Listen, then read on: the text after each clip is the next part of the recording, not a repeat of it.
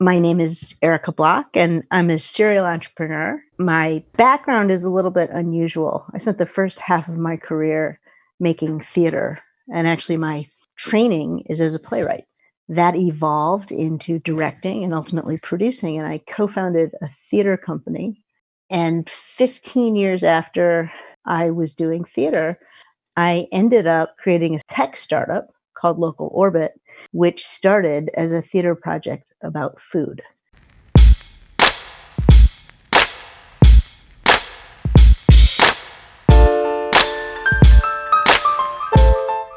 This is Finding Your Venture, episode number 25. Share your ideas early and often. Stories are 22 times more memorable than facts. So, telling a good story is essential for attracting customers, investors, co founders, and employees. But what if you're not comfortable telling your story or it's weird or unconventional? Also, what about protecting your idea from competitors? You don't want somebody to steal it, right? Well, the potential benefit of talking to people about the problem you're solving and the stuff you're working on is enormous. It dwarfs the risk you take in sharing. Your biggest competitor at the start is the world's indifference. So when you start talking about your company and asking for help, you're activating a support network that can help you and if you're a halfway decent person, your network's probably a lot bigger and more powerful than you even know. In this episode, you're going to hear from Erika Block, who's a serial entrepreneur who started a theater company, two technology startups, and a coaching business.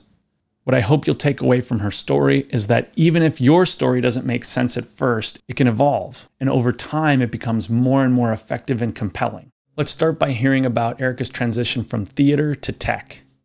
Local Orbit was my first technology startup, but it wasn't the first company that I started. I worked for many years as a writer and director, developed a, a, theater space actually in Detroit, worked in the United Kingdom and in South Africa making theater and doing residencies at universities. And the way that I worked in theater was to bring people together and ask questions around a topic, do a lot of research around a topic, give people a common vocabulary and language around different ideas. And I started doing research and talking to people about a project that was called The History of Eating, which is basically looking at the history of the world as a history of food, which in fact it is, if you think about it. People discovered and went from continent to continent in search of spices and food initially the migration patterns of, of animals and humans were all about food. So it was a really meaty topic.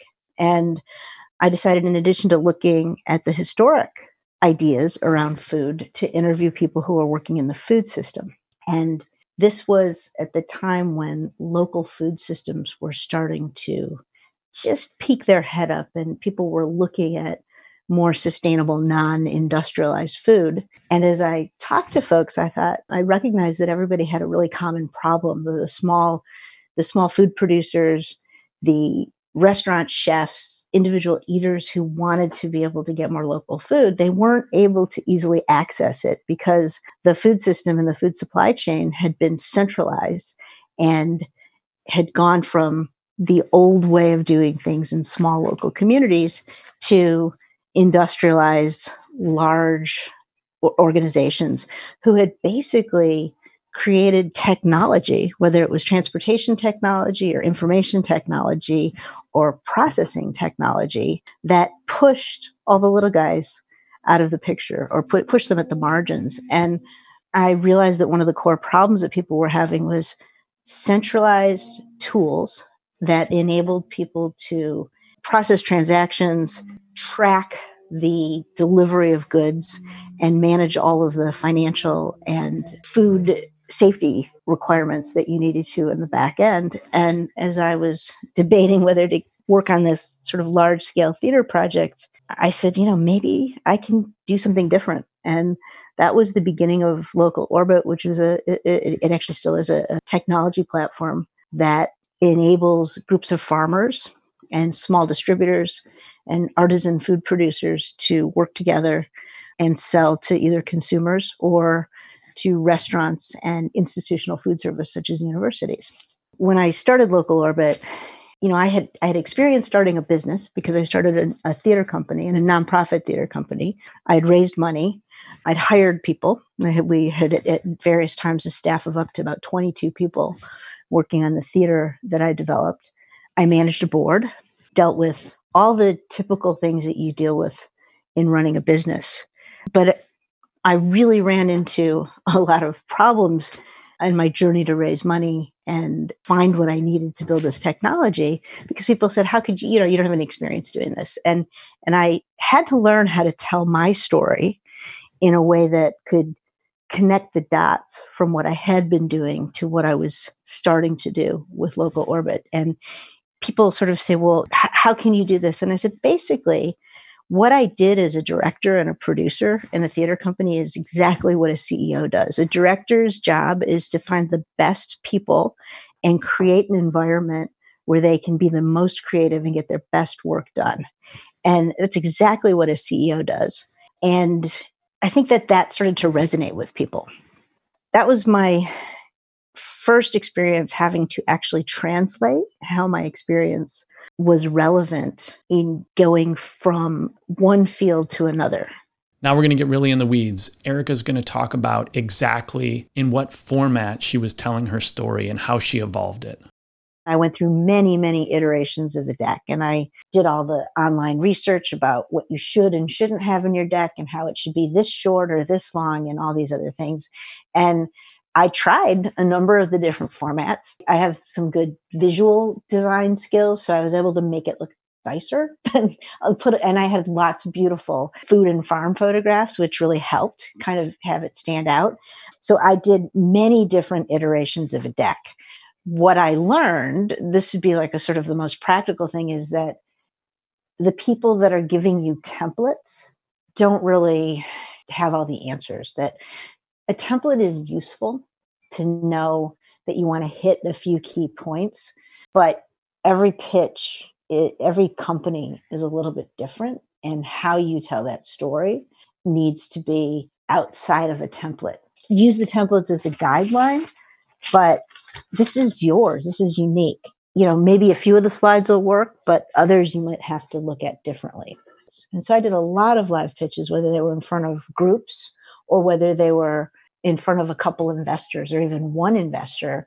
And I learned very quickly you do not want a lot of text on your deck that you're mm-hmm. using when you're in front of a live audience. You just want those to be kind of visual touch points because you want them to pay attention to you and listen to what you're saying, not get caught up in reading.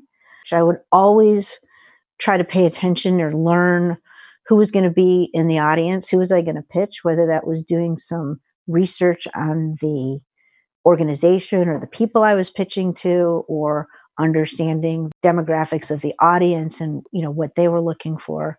Also pitching that ranged from 5 minute pitch to a 20 minute pitch to a 20 minute 15 minute pitch plus discussion. So you also have to navigate many different formats. What i spent a lot of time doing was making sure i had a version of the story for different time frames and different kinds of audiences.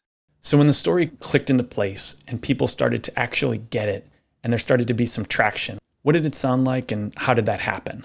There are all these cloud-based solutions and these frameworks and we can do this and you know it's going to take this to put the tech together and here's the beginning of the market and this is the research I've done these are the, the you know we did some pilots by plugging in existing technology that wasn't the right technology, but that allowed us to do some proof of concept. So that was the pitch. And I came up against two questions. Well, you you've just made theater. What do you know? You don't have any experience in food or in tech. So we talked about how I sort of worked on overcoming that. And then the second was no, it's too hippie granola. There's not enough of a market for that. And there are two people who were for different reasons kind of were my breakthrough people. So the first was Mahendra Ramsinghani, who was the first managing director of Invest Detroit, saw me pitch and he connected and followed up. He said, Let's talk. And I spent a good month or so talking to him, working with him, and you know, moving towards getting some of the first Invest Detroit investment. And then the second person I was introduced to, and I cannot remember how I was introduced to him, but he is very involved in like the Michigan Angels Fund now. Thomas Lozer is his name. He saw me pitch, and he had just read a book called The Omnivore's Dilemma by Michael Pollan, which is sort of one of the seminal sort of journalistic kind of books about how fucked up our food system is. And he was really starting to think about it. So he was in the early days of his angel investing and he read this book that validated essentially what what I was saying. And so those were the two relationships and those were just all of it was just a question of persistence and being in you know it's a mix of having the right story eventually and being in the right place at the right time I'm not an expert in fundraising. I've only done it a handful of times, but I think Erika's story here is a great illustration of the two types of people that are going to get excited about your story early on.